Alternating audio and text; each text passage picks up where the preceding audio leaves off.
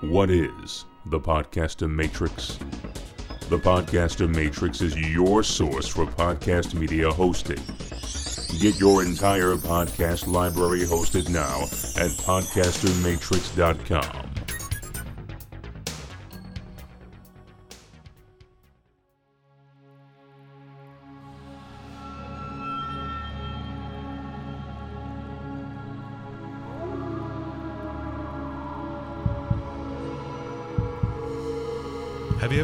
feeling of being watched?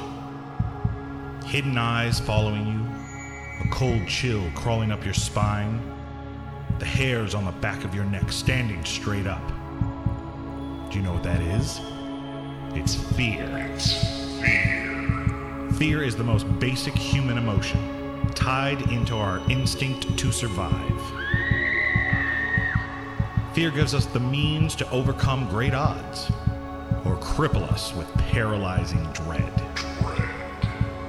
But fear can also entertain. Turn off all the lights, lock your closet door, and ignore the sounds from beneath your bed.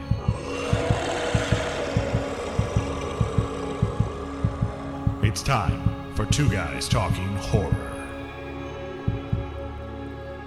Behind the scenes, there are a few rules filmmakers have to follow to appease the studio execs and censors.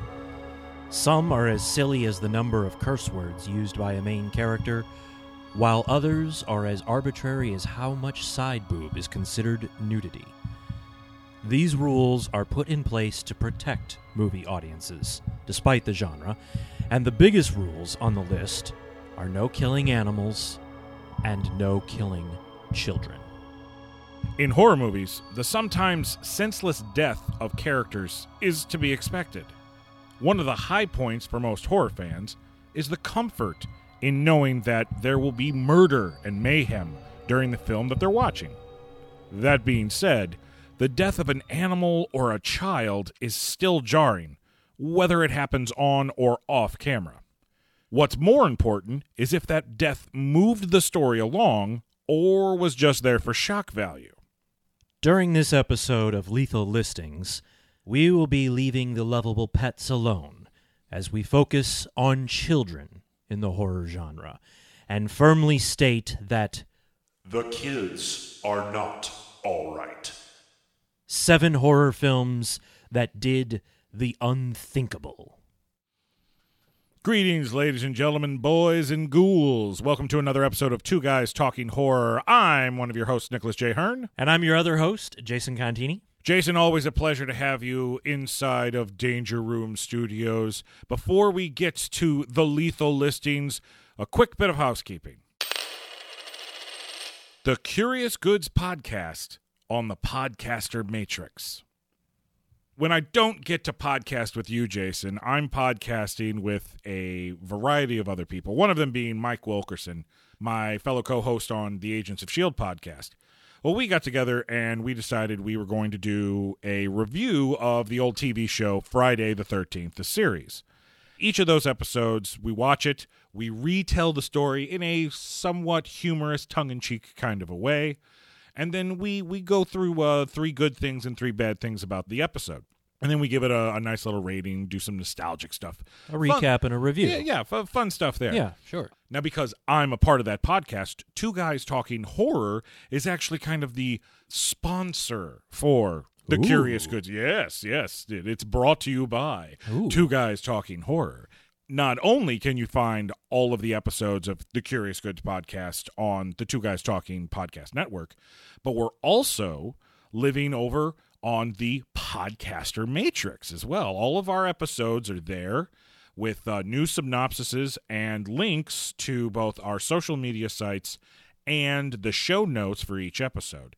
So not only do I want to suggest anybody who loved Friday the 13th, the series, or e- even if you vaguely remember it, but you want to go back to it, this is the podcast for you. So definitely check out the Curious Goods podcast and the Podcaster Matrix. We'll have links to both in the show notes for this episode. Now, Jason, you and I were both married and we are without children. Correct. Hopefully. Well, I mean, there might be some out there. I mean, I was, I was, I was. we a- both did a lot of dumb things. yeah, Yes. and both of our wives are in the minds of what we don't want to have children. Right. So, Right. we will never feel the horror that a parent would feel uh, with their child in danger. Now, that does not necessarily mean that we hate children, but we love watching them in movies. We're just not built that way. No, Uh, the four of us were just not built to be caretakers. I mean, the- Right. the four of us can barely take care of ourselves. Uh, exactly. so we don't need to yeah. subject any other living being. To No, that. not at all. Just because we don't want to have children doesn't mean that we don't feel for them Right. when something bad happens to them in horror films. And and children have been in peril since horror films have, have really began. I mean, I mean, if I'm remembering correctly, one of the first on-screen child deaths was in fact 1931's Frankenstein.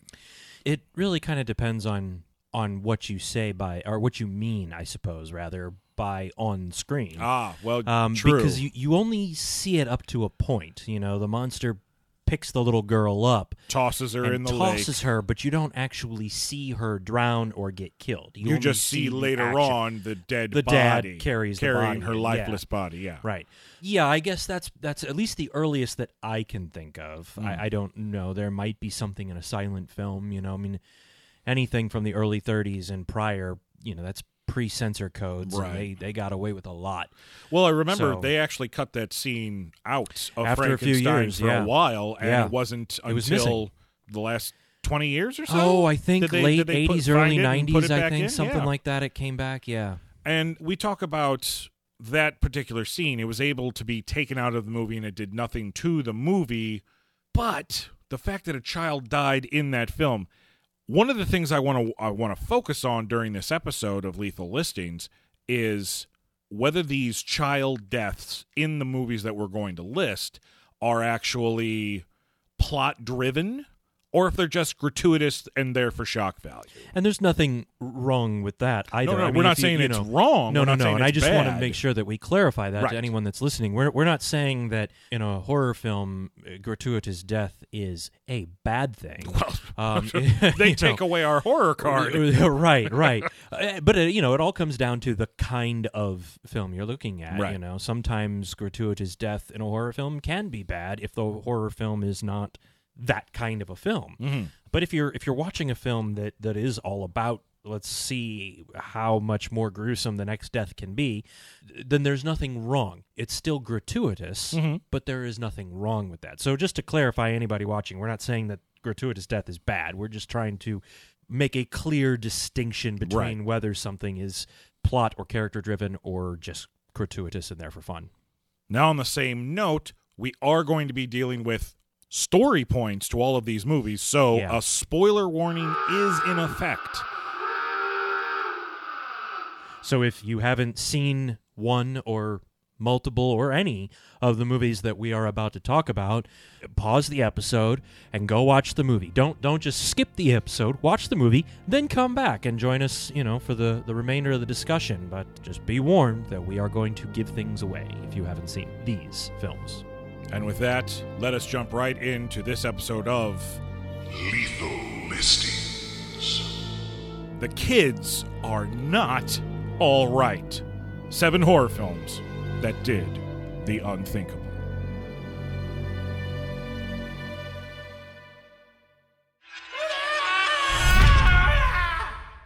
Number seven, A Quiet Place, released in 2018. Directed by John Krasinski, written by John Krasinski, Bryan Woods, and Scott Beck, starring John Krasinski and Emily Blunt. Fairly recent film, Yeah? uh, one of the big ones for 2018. For me, was a breath of fresh air where the Yeah. horror monster genre was concerned. Uh, almost a completely silent film. Unless I'm mistaken, also the winner of the first annual Two Guys Talking Horror Spookies Yes, Awards. yes, it and for was the anybody winner. that Actually, it was the one that swept the majority yeah, it of took the a lot of. Took Yeah, yeah, yeah. them, Uh, for anybody that doesn't know that, go back and check some of our earlier uh, podcast episodes that deal with the spookies and and award shows and horror, as well as some of the videos that we have for that on online. But uh, yeah, Quiet Place. It was quite refreshing. It was quite different. This is a film that wants to set the tone real quick for you. Oh yeah. And within the first 10 minutes, maybe even less than that, I, I think it's less than 10 minutes. It might be less than that. Yeah. We get a death, and it's a child's death. Yeah. It's a small child's death. And this is this is one of those that happens off camera. All you get to see is some uh, the panic of the parents, the obliviousness of the child because again it's a child. I mean, he knows that something's going to happen, but he doesn't realize what he's done. And then the blur of the creature grabbing him and taking carrying him off into the other direction of the woods. Yeah. Very quick but shocking. And this probably helps uh, contribute to the shockingness of it. There is nothing that alludes to that moment happening. You know, there, there's none of the cliche scary music that comes up that makes Right. you think, oh, somebody's going to die. All you know is what you've seen before.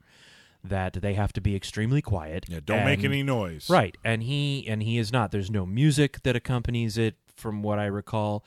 It just happens. Yeah. It just comes out of nowhere, and it catches you completely by surprise. Yeah, the only the only sound you're hearing is the the toy, the toy going, off. Yeah. and Krasinski's foot falls Yes, as he's right. running. That's right, the foot because nobody is yelling, "Look out!" because you Right. can't. Because then they'll hear you too, and you'll die as well. I got to see the film in the theater, and I tell you what, wasn't expecting something like that to happen so soon. No. set the tone. I was on edge the rest of the film because I did not know what to expect. Yeah, and it's brilliantly paced and brilliantly directed that Right. moment. And like you said, it does. It it sets the tone. You know exactly what you're in for.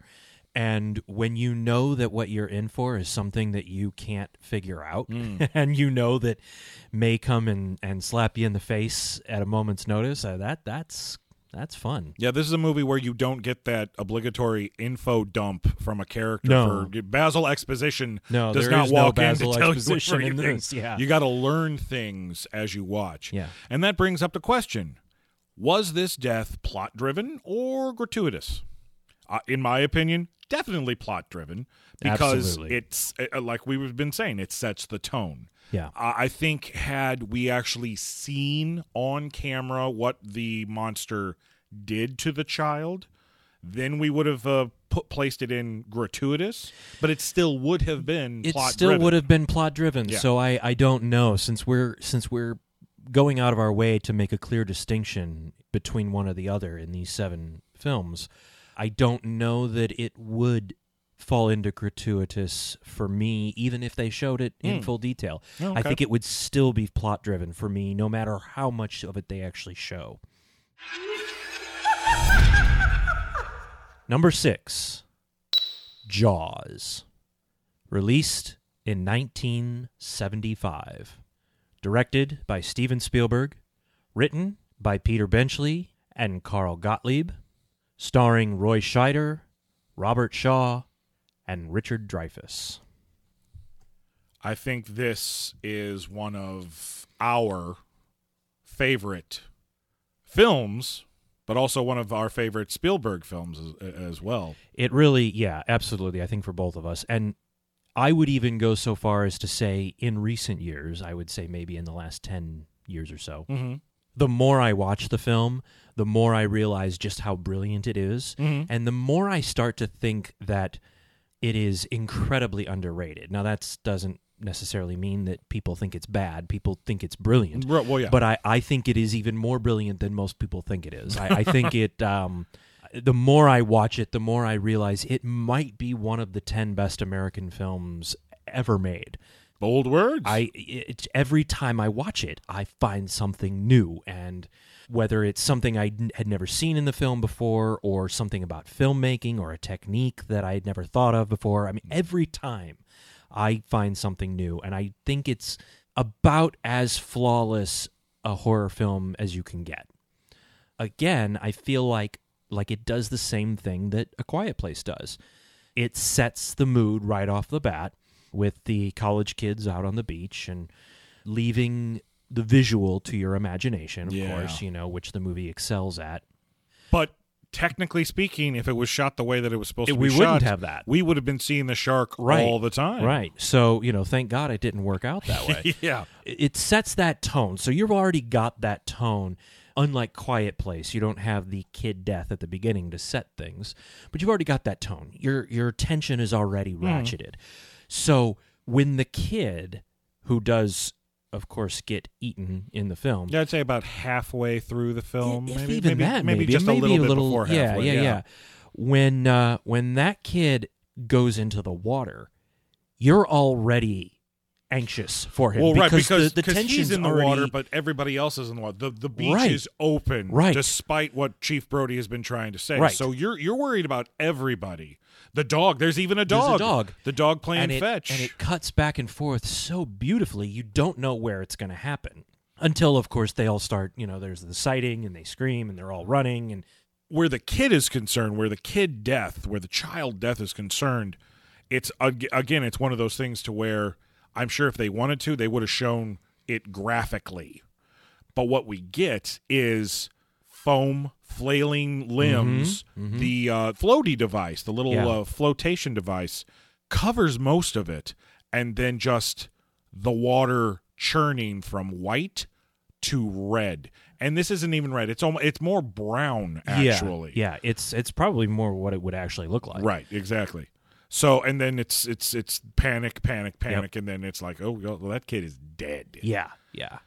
Well, and I think you see a, a fin too, don't you? Doesn't Yeah, it? Doesn't like it roll over, over. on it? Yeah, something- yeah, yeah, yeah. Which is a terrifying thought and a, just right. a terrifying oh, image. Yeah, And then, of course, there's that beautiful, that beautiful uh, push on Brody. right. That is like one of the most famous shots in film history. Yeah. I think that that comes in at that moment, and it, the, the whole sequence is amazing. And then it just at, at that moment, you know, your tension's already raised because Mm-hmm. of the first forty minutes or so of the film. That moment kind of tells you, "Hey guys, nobody's off limits here. yeah. Nobody's safe. You know? Absolutely nobody. Doesn't matter that Chief Brody is your main character. Nobody's safe here." Mhm. That brings us to the question then for this one: Is this plot driven or is this gratuitous? Totally plot driven. I absolutely think it's plot driven. because this is the folly of man. Chief Brody tried to stop it, Yep. and he didn't try hard enough. Yep. And this is what has happened. And a child is now dead. And in fact, I would even say that it is probably the moment that spins the film into the second and third acts. Yeah. Which, you know, when you start looking at films and trying to find where different plot points are, the more you do that, the easier it gets to find. But Jaws is such a perfect example Mm. that that moment. It, it completely changes the tone of the film Yeah. and moves you in a new direction. Number five, The Blob, released in 1988, directed by Chuck Russell, written by Chuck Russell and Frank Darabont, starring Kevin Dillon and Shawnee Smith. Now, this remake, and a lot of people are going like, "Oh my God, you're talking about a remake!" This is one of the great horror remakes. There aren't many. There's not so, many. You know, you want to I could sure probably- mention the. re- I could know. probably list them on one hand, maybe two. Yeah, I'm maybe definitely two. not taking off shoes to count No. on the No, no, on, on the little piggies. This one, I used, I remember watching this one over and over and over again. Absolutely loved this movie. Before we get into the child death here, I want to point out how important this film is to the rest of the horror community. Chuck Russell, the director and one of the writers, Chuck Russell was also the man who directed A Nightmare on Elm Street 3. Mm-hmm. Probably one of the best Freddy films, not counting the first movie. I was going to say probably. I think the best after the first one. yes. And I well, I mean, think, it's my favorite. I was going to say I think my favorite Yeah. of the original series. I think Yeah. Freddy vs. Jason is still my favorite, hands down, because it's just so much damn fun. But Right. yeah, he directed what essentially is my favorite of the of the run. and and secretly Frank Darabont actually helped him behind the scenes on Nightmare on Elm Street 3. Oh, I did not know that. And Darabont here helped him write the Sure, script. sure. Well, helped write the screenplay for this version of The Blob. Let's also take a look at uh, who stars in this. Shawnee Smith. A lot of people should remember Shawnee Smith from not only the Stand miniseries from the 90s, but she was also a pivotal character in the first handful of Saw films. She played Amanda. The only survivor in the first film, and then, you know, it turns out, spoiler alert, she's working with Jigsaw. Yep. Right. So I wanted to point out how important this remake is. It's also important because it's ballsy. Yeah. It is so ballsy because the death scenes are graphic, Yeah. which makes me, as a film goer, just more apprehensive as I'm sitting there. Now, the child death doesn't even happen until uh, I want to say a little over halfway through the film. Yeah. I'd say that's a fair time. But say. but we're it's it's a chase. It, it's turned into a chase movie. Shawnee Smith's character is, is has got her brother and her brother's friend. They've escaped from the movie theater, and they're down in the sewers and they're trying to get away from the blob. And before they can, the the friend is grabbed from underwater. He's grabbed, pulled down. Shawnee Smith goes in because you know she's doing the whole save the kid, got to save Right. the kid. Well, when she grabs a hold of him and pulls him back up, he's already half melted Yeah. from the blob. Yeah. Oh my god! Now, now, as a as a kid, this movie came out. I was like nine years old. So by the time it came to cable, I was ten. So you know, very sophisticated. that gave me nightmares as a kid. See, it's interesting because I I did not. I had seen the original film, the mm-hmm. Steve Steve McQueen, film, McQueen. when I was younger, but I I had not seen the remake. I would say maybe until high school or maybe even a year or two after high oh, school. Oh wow! Okay. So it was it, it was a very different response. It was much more of watching the film from let's have fun with the blob angle right, as right. opposed to let's watch the blob, the scary movie The Blob as a kid would look at it. So, you know, my reaction was was quite a bit different than just being horrified. I, it was more of the hell yeah, that is so cool. But yeah, I, I can see how as a 10-year-old that probably uh that probably didn't sit too well with you, did no, it? no. Most of the deaths in this in this film were very gruesome, which I mean really just slams us right into the question: plot driven or gratuitous. I'm sorry, you take it out of the film means nothing to the plot. Yeah, I agree. Absolutely nothing I, to the was, plot. I was going to say the same thing. 100%. so so it is a gratuitous death. yeah, but this is a horror movie. yeah, This is a monster movie. This thing is is melting and absorbing anything that it comes across. So, Yeah. of course, the kid got in the way.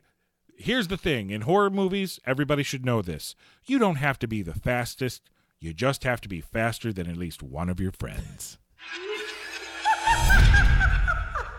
Number four, The Feast Trilogy, released between 2005 and 2009, directed by John Gulager, written by Patrick Melton and Marcus Dunstan, starring Balthazar Getty, Judah Friedlander, Henry Rollins, Clu Gulager, and many more. I will have to admit that um, this is something on the list that I can't really speak from a fully informed perspective. I, of course, have seen the first Feast movie, and in fact, just recently rewatched it, but I have never actually seen Feast 2 and 3. I've never actually finished watching the trilogy. But I do remember years ago when you and I were living together watching the Project Greenlight Ah, yes. that led up to this was actually the last. this was Project the last Project yeah. Greenlight, yeah. Yeah, the and the, horror- the only one they did that was horror. Yep. They had brought in a new name on Yes. this one. They had Yes. brought in the master, Wes Craven. Wes Craven as a producer. Right. Always great to have Wes Craven around. Yeah. this harkens back to the I guess you would call them the exploitation Sure. monster films Sure. of the 60s and 70s mostly the definitely Mostly the so. late Yeah, yeah, yeah. 60s Yeah.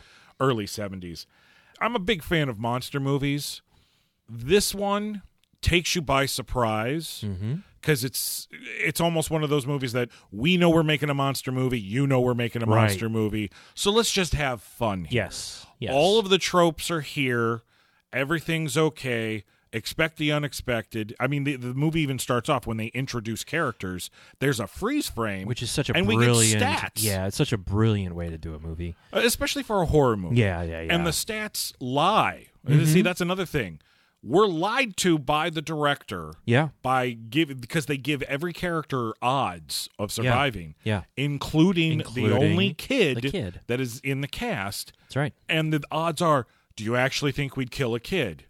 Well, guess what, folks? It's Halfway through this first movie, if that even. wow. Yeah. Because again, you think, well, yeah, they're not going to kill a kid. That You don't just go around killing kids willy nilly. Stephen King kills kids willy nilly Yeah. in his stories and then adaptations of those stories. Well, this ain't a Stephen King story. But my God, this kid is grabbed, And it pulled oh, through the window, and then the mother, Yep. trying to save the kid, is holding on to his legs Yep. and she is being covered with blood, gore, and other things that are coming out of this monster that I don't even really want to know. Right. Holy crap, did that take me by surprise? Yeah, because it, it does. It comes quick. It comes out of nowhere. Yeah, it's, and a, it, it's a jump scare. and it ha- it is. It's a jump scare, and it happens so fast. Yeah. I mean, the moment the moment the attack starts to the moment it, it is over. You're- maybe- We're probably talking 30 seconds. May, yeah, probably, Yeah. probably, probably less than a minute. It's and it's all It's noise. so it's all quick. screaming and crunching. Yep. And Yep. and and and sounds of of bile and stuff being tossed onto onto this actress. Right. Now, I, I have not seen either of the sequels. I think the second one, there is a kid death. There, correct? there is, there is. The, in the second movie, because it's a sequel, you know, you, you you up the body count, you up the monsters. The sequel is even more tongue in cheek. Hmm. And towards the end of the film, as the survivors are huddled on top of this building, looking down below inside of a car, they can hear a baby oh, crying. Okay. and some of the some of the survivors are like, well, you know, you know, it's a trap, you know, because we're not seeing any monsters running around. They're they're letting that kid cry. They're trying to pull get us out.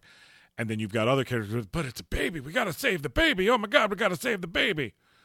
So we've got our douchebag character of the piece decides he's going to swing down there and save the baby and swing back up. Well, he's not all that in great shape. so he swings down there, grabs baby, and immediately the monsters come out. So he's a running. He's a running, but he's not running fast enough to get away from the monsters while he's holding this baby. Hmm. And as he's running, he looks at the baby and says, I'm sorry, baby, and chucks it up into the oh air behind my him and continues to run. Oh, The baby falls to the pavement and is ravaged Oh my. by a group of monsters. Oh my. Yes. Now this happens towards towards the latter half of the film. So by now you're expecting bad things to happen. And the fact that they would kill a baby in this movie should not surprise you after everything you've seen so far in this second outing. And in the third one there's there's no children, no no babies, hmm. no adolescents. Everybody is of age to be killed properly. So so n- nothing to report on in the third one, just that it's called the happy finish. and it, one hell of a way to stu- to finish your trilogy. okay. it's, it's out there. what we really need to to figure out here though is plot driven or gratuitous. Well, I'm not going to speak for the second film. That's fine. Speak for um, the but, first But. I'll speak for the first. I'm actually going to say neither for this one. Really? Because yeah, I'm I'm going to throw kind of a wild card in here, even though I've been the one that's been pushing like we need to make a clear designation between these two for each film. But I'm I'm going to kind of throw throw that out the window on this one because I don't think it's plot driven. I do feel it is a little gratuitous. However, I do feel it is character driven. I do I feel like you could remove that character's death, hell, and remove the character, and it really doesn't change the plot for the movie. It doesn't affect the movie at all. However, it does affect the mother character. okay. So I will say that it is character driven. It is not plot driven.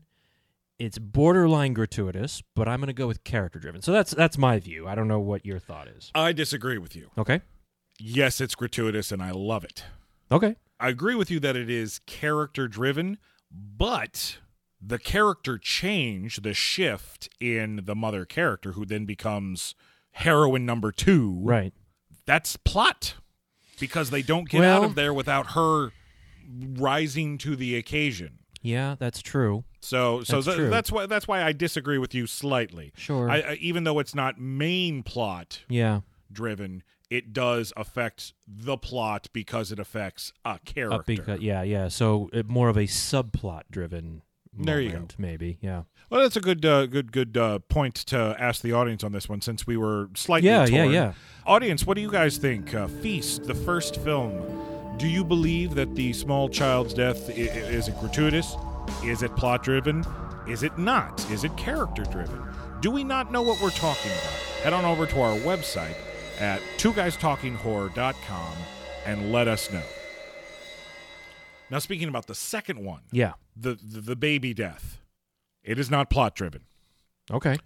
at all. Just if you take the whole baby section out, ugh, let's see. Now I'm I'm second guessing myself because, and I, I I say this because since the douchebag character tosses the baby when he gets back up to the rest of the survivors, the female character that he was connected with no longer wants to have anything to do with him because he killed a baby Mm-hmm. and then that affects some of the plot moving well it doesn't affect the plot but it affects characters so i'm still going to say not plot driven totally gratuitous Yeah. Yeah. It doesn't like didn't it. need to be in the film but again we're, you're upping the ante i totally get why it was in the film Sure. Number three, Halloween 3, Season of the Witch.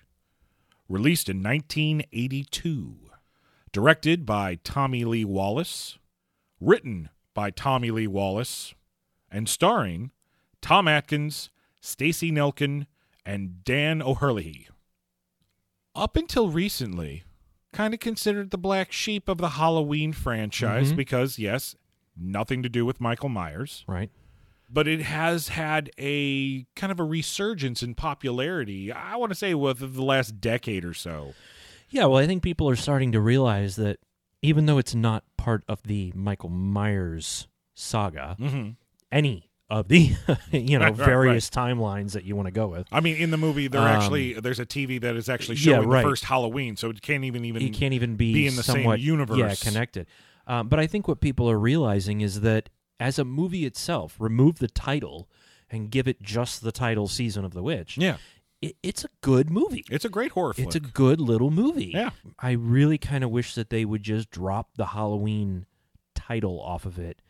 Of course, you can't do that now because it was released that way, and you got to, you know, I mean, it's kind of a depiction of the time, no, well, so you don't really want to change it. But at the same time, I kind of wish they'd just change it and just Yeah. just call it Season of the Witch because it's it actually a good film. It, it is a good. It's one of the one of the handful of ass kicking Tom Atkins roles that are out there in the horror genre. We've Yeah. got him in uh, this, The Fog. Let's not forget Oh, The. Fog, Yeah, and yeah. Night of the Creeps, one of my favorite Tom Atkins performances.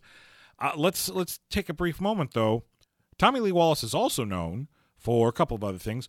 He directed Fright Night Part Two. Now I know Fright Night Part Two gets gets some uh, people throw some gets a bad shade on it. Uh, that's what the kids are calling it. Oh, shade. is that what that- is that yeah, that yeah. is? They throw Okay. throw some shade on that because it's they they don't think that it's a worthy successor to the original Fright Night. I still love it. He also was responsible for directing the It miniseries.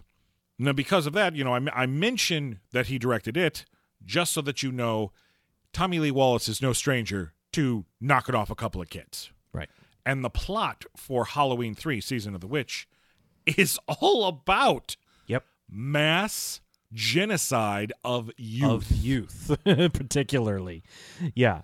that is the whole Yeah. point of that film. Yeah. They want to kill as many children as possible. Yeah. Now that's balls. Yeah. When your whole plot revolves around, oh, we're just going to kill kids. We want to kill kids. We like killing kids. And we're going to do it like that because television. Yep. Great premise, little mystical. Uh, we're not used to mystical, but then also a little sci-fi-ish because you also got androids running around. Yeah, and the plant and everything. The, it's, the, it's just really plant. we've yeah, got yep. a little bit of everything in this in this film. We only get to see one Right. child death, Right. and it's during the testing process at the factory. And even though we never get to see what's underneath the mask, we're there the entire Yep. time watching the kid writhe and and fight what's and yep, fight whatever mhm, is yep. is going on, on underneath that mask, which makes that entire scene doubly horrific because we're left to our imagination to wonder, oh God, what happened? What's happening to that kid? while also being shown it. Right, right. We we're, we're seeing Like, we're seeing it and- stuff, but there's still enough of it covered up Yeah. that we don't know everything, and we get to fill in the blanks, and that can be scarier than being shown the full Monty. Right. Now, this one, I I don't even think this is a, a question, uh, where whether it be plot driven or gratuitous, because it it is It is the the plot. plot. So yeah, by default, it's by, plot driven. by the but, by yeah. default. Yes, definitely plot plot driven. And I have to say, if you haven't seen Halloween three season of the witch because it doesn't have Michael Myers in it, trust me, guys, forget about the whole Halloween shtick. Pop it in, rent it, do whatever you got to do. It's definitely worthwhile. Five down, Jason. Two to go. What will they be? What other kitties are we going to put on the chopping block in this episode? Was. I think that was the sound of a of a chopping block. I, I don't know why you make sounds. I don't know. we can- All of. I know we can do it in We- post. we All of a sudden. I'm making sounds. You're so, making. yeah. You're not Michael Winslow from the Police Academy movies. Save the I don't sound. know where make- that came from. uh, save the sound effects for, for Okay. the editor. All right, sounds good. We're gonna we're gonna take a quick break, and we will be right back with more Two Guys Talking Horror.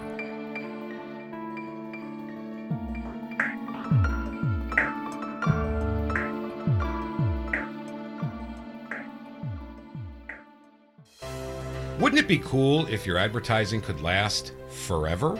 It can with perpetual advertising. Here's how it works magazine, radio, and television ads are efforts that people might see or hear once and then they're lost forever. Perpetual advertising provides you with the chance for repeat exposure and replayability weeks, months, even years after it's originally inserted inside a podcast. So even if your advertising is included in a podcast years ago, those efforts are still impactful, providing you with true return on investment, real impact, thanks to perpetual advertising. Are you ready to change the way you and your company or organization advertises? Find out more and launch a unique perpetual advertising effort now by visiting twoguystalking.com forward slash sponsors.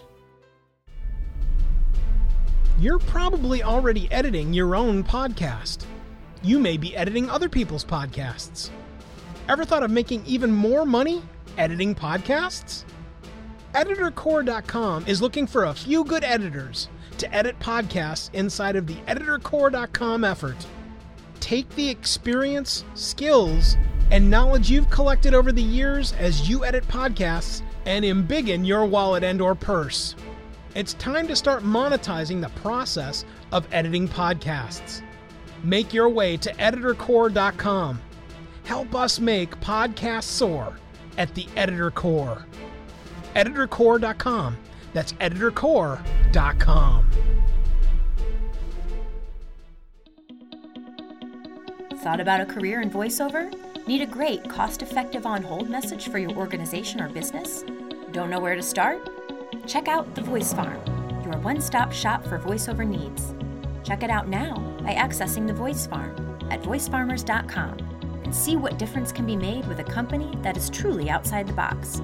From the Voice Box, voicefarmers.com. That's voicefarmers.com.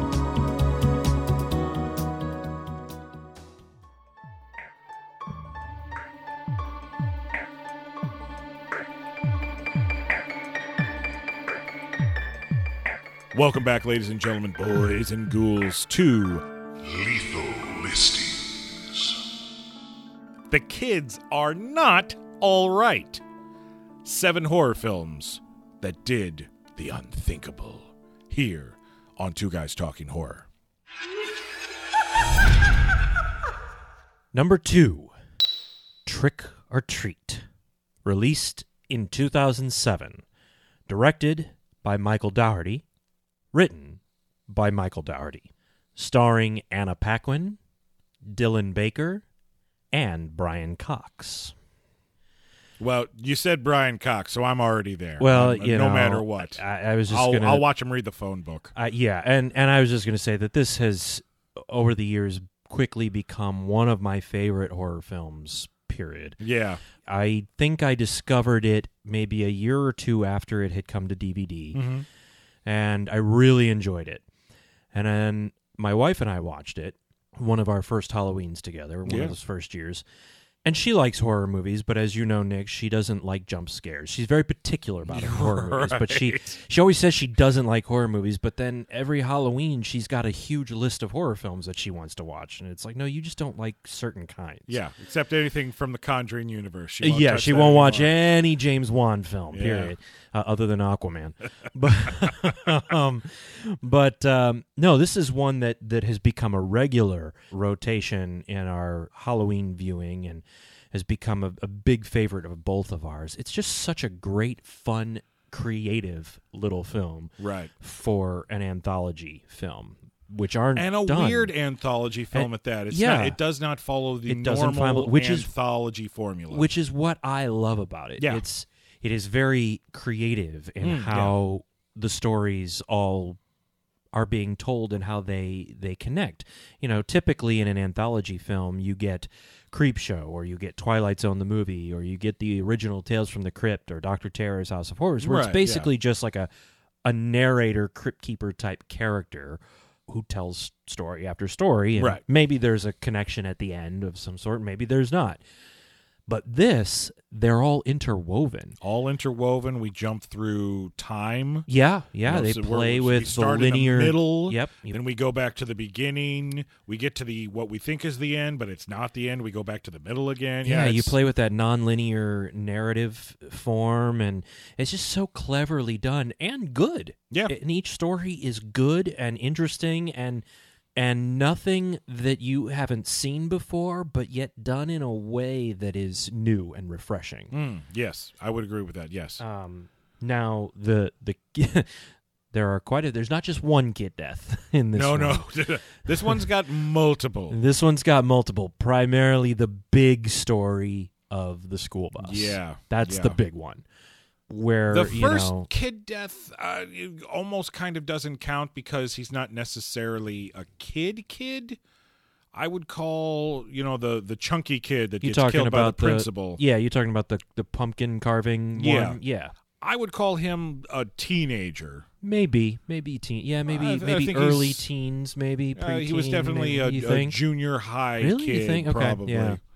So uh, a little bit older, but still a youth, yeah, still not an youth. adult. Definitely not a teen. and not not your typical high school kid that you would see in in most horror films right, either. Right. And that setup, you're not expecting what what happens. You're not, you know, he's sitting on the porch talking with the principal, and then all of a sudden, holy crap! And I would I would even go s- so far as to say that that they they pull a double Mm. on you with that kid because he's sitting on the porch and you have the classic urban legend of something wrong with the candy. Right? Yeah. And so we've killed the kid. But then when the principal's son Yeah. starts talking about can I carve the eyes? Can I carve the eyes? And they keep making you think that they're talking about jack o' lantern carving. a pumpkin, yeah. j- and then at, at the end of the story, you come to realize they're gonna carve this kid's head like a jack o' lantern. so they pull a double switch on you with that kid, which is really very clever and very smart. yeah, Uh, definitely. but then, of course, you know the the bus story, and what what is so interesting is you have this amazing story with these kids and this bus, and we, we'll get into that in a second. You have this crazy story of a father and son carving a kid's head like a jack o' lantern. Human jack o' lantern. And then you have a story of Brian Cox's character being tormented at his house next door to the principal. Right. And by the end of the movie, what you discover is that these three stories are almost happening simultaneously. Yes. And they all involve various kids. Mm-hmm.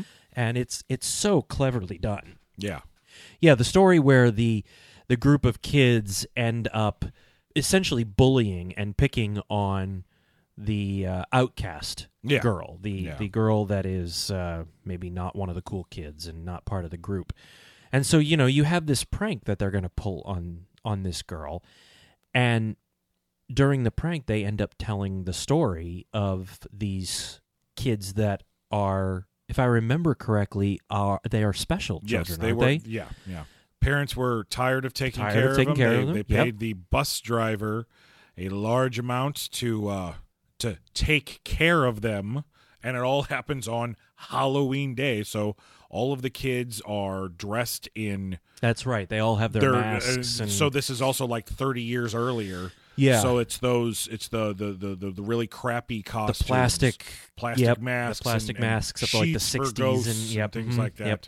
The the bus driver sends the bus, the the short bus, over, Over the, the cliff, cliff. of the quarry, Yeah, and and they they drowned because they were chained. To that's right. They were tra- chained in into their seats, and so yeah, they all drown in the. So a great urban legend that, yeah. that that's shared, and of course we get the visuals for it.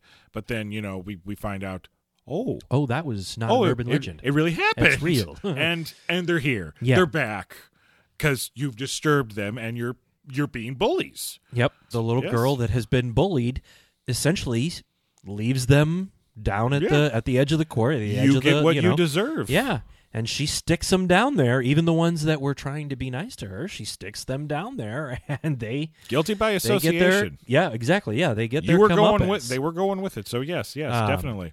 So what you know what you then find out in time is that the bus driver 30 40 years ago was the brian Was cox Brian character. Cox's character. then we have the kids coming back now that they've been disturbed and they're coming for him and it's amazing because it's all when you watch it and you see all this tied together it's so cleverly done Yeah. but um that's probably at least up till now i think the the movie on our list that has the most kid deaths Yeah, I a whole think. bus full. Uh, well, I mean, it's a short bus, but it's a whole bus full of uh, of, plus of the children. Yeah, plus the four or five kids that go down yeah, that pull the prank and the kid who gets his head carved like a jack-o'-lantern Yeah, you know? yeah. i'm gonna say that every single one of them is extremely plot driven i'm not gonna say any of the kids in this one are gratuitous even the jack-o'-lantern kid the whole plot of that is this principal and his son who catch kids and cut their heads up Well, well, well, yeah. So, Well, I mean, that the, is the plot. death, That's the whole- jack o' lantern, the human jack o' lantern head, is the the, the punchline That's to right. the joke of Yeah, this of this of story. that So story. it's So, the- yeah, yeah. I mean, it's it's important. Totally plot driven. Yeah, I agree with you. I don't consider any of it gratuitous No. at all. Uh, most of the deaths in this are very well done. The special effects yeah used for the deaths. And I'm not just talking about the kids, but but a- anybody who dies in this movie. yeah The special effects were were handled expertly. And there is even whispers and rumors that we may finally, finally get Trick 'r Treat 2 yeah sometime in I the near hope that- future. man Well, I mean, Michael Dougherty, he's hot right now because guess what? Guess what Yep. just came out Yep. and and was crushing it in the theaters. Godzilla, King of the Monsters, and he did a great job with He that. He did a great And- job. And even though it didn't perform financially the way the studio had expected, it was not a bomb. No, no, not at all. and the critics maybe were harsh, but fans loved it. Yes, Fans went nuts. I know I did. me too. me Um, and the wife. You know, and yeah, yeah, right. Same here. Um, so yeah, you know, he's hot. If he wants to, I know he's been trying to get the sequel, and he's got a little bit more pull now. Yeah, let's hope. Number one, Clown, released in 2014, directed by Jon Watts, written by Jon Watts and Christopher Ford, starring Andy Powers, Lauren Allen, and Peter Stormare. Because you can't have a messed up horror movie without Peter Stormare playing some crazy character. Yeah. He's either a bad guy or a, a crazy or a character. crazy character, or a crazy bad guy, or a crazy bad guy character. Exactly. Now, I, I, I will, I will have to admit, I haven't seen this film. This yes, this is So the you- you only you're gonna film on to- the list that Jason was not able to see. yeah, You are missing out, but then you're also not because this movie is messed up. Hmm. Basic premise: a father got a lovely, lovely wife, got some kids. Uh, it's a birthday. Oh, one of the kids have a birthday. Oh well, the, the clown canceled. Oh, we, we we need we need a performer. Well, this dad working all the time, but he's a realtor. So at this house he's trying to sell, he starts looking through stuff that was left in the house and in the basement, in this giant oak looking trunk. There's a clown costume. How convenient. Why not? So the dad puts on the clown costume, dolls himself up as a mm-hmm. clown. Huge hit at the party. He's the hero to his wife, and you would think that that would be the happy, happily ever after that you want. Well, this is a horror movie, buddy. He can't take the costume off. It's fusing to him. the curly purple hair has fused to his head. The costume is now sucked, suctioned to his skin to where it, it's literally like a second skin. And he is slowly transforming into this ravenous monster. Now, I don't want to give too much more of the plot away, but I got to tell you this, this is the whole point of the movie. And this is where Peter Stormare's character comes in. He's he's your Basil exposition. He's the one who gives you the, the 411. So in ancient times, there was this type of a demon called a cloyne, and it would terrorize the village unless it was appeased. And the only way to appease it is to feed it a certain number of children. Ah, Now, to defeat the cloyne, what they did was they skinned it. So, as long as the skin is socked away, everything is fine. But once you put it on, the cloyne demon starts taking over. And the only way to get it off is to appease it by feeding it a certain amount of children. I'm being very vague because I want I, I don't want to ruin it for Jason because he has to watch this movie. But I also don't want to ruin it for anybody that hasn't seen it also listening to this. All I can tell you is that one of the most horrifying scenes ever takes place in a Chuck E. Cheese type oh my! area with nothing with kids running through the the the, the what are they Like the called ball the little- pits and things, but it's the- attached to the ball pit the crawly maze Oh thing yeah, yeah, yeah, like a jungle gym kind of a deal. right yeah. where but it's all enclosed Yeah. and, and it's in there with the kids oh i i watched this movie for the first time in broad daylight and i was uncomfortable All right. gratuitous or plot driven well plot driven because it's Yeah. part of the curse it's it's part of the thing you have to you got to chow down on some kids to get the damn thing off. And you, you got to think about that. Okay so the family finds out about it. Well you want your father back. You want your husband back. But are you willing to help facilitate in eating the right number of children to appease this demon? Or do you do everything to keep it away from your kids because they're looking like a couple of lunchables? Great movie uh, it's totally plot driven some of the deaths i don't want to say any of the deaths are really gratuitous but the effects are outstanding Okay. absolutely outstanding. Okay. And directed by Jon Watts, who uh, not only directed Spider Man Homecoming, but has directed Spider Man Far From Home. Yep. So uh, a little departure, I mean, for, you know, uh, Yeah, superhero but still. fare. But he knows how to direct a Yeah. flick. Yeah. Well, and that's where we now ask you what horror film with a child's death do you think should have been on our list? There's a lot of them out there. There certainly are. Reach out to us at our website at twoguystalkinghorror.com. Hit the contact button, fill out the web form, and tell us what you think. You can also find us on social media. We're on Facebook, Twitter, and Instagram. You can interact with us there and share your thoughts. Well, Jason, I- I've had fun talking about these films filled with Yeah, child, child, death. child death. Yeah, I guess next time uh, we we need to tackle animals. animals, yeah, which uh, might be a little bit harder for me because I do I do love me some animals. yeah, yeah, I'm I'm a dog person. yeah. But it has to be. It, it would have to be animals that are not the monster. Like Cujo wouldn't count. right. It has right. to be. Can't be you know, Cujo. yeah. Can't be Monkey. Shot, can't be Jaws again. Can't be Jaws. again. much much like this. You know, we couldn't do like the bad seed. Yes, we know that there is a child death in the bad seed, but that's the bad, the Right, monster right, character. exactly. It doesn't count. There's a podcast episode for our Sure, future. We'll get to that eventually someday, I'm sure.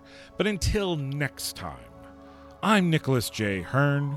And I'm Jason Contini. And remember, folks, don't be afraid of the dark.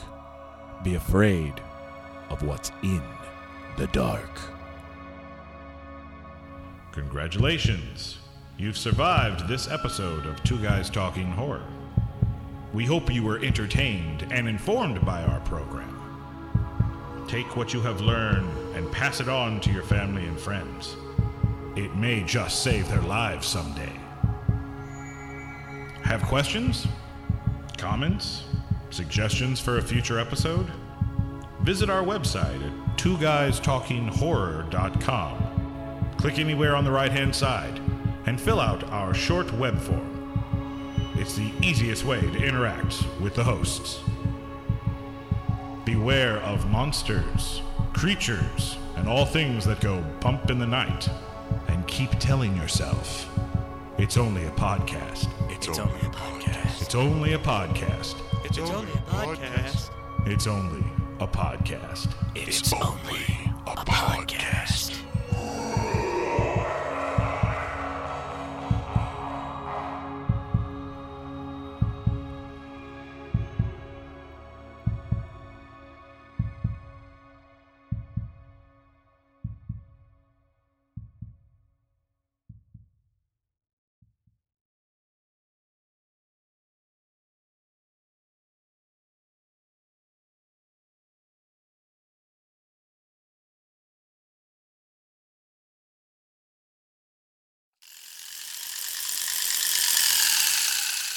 Greetings, ladies and gentlemen, boys and ghouls. Welcome to another episode of Two Guys Talking Horror. I'm one of your hosts, Nicholas J. Hearn. I'm your other horse. Uh, I'm your horse.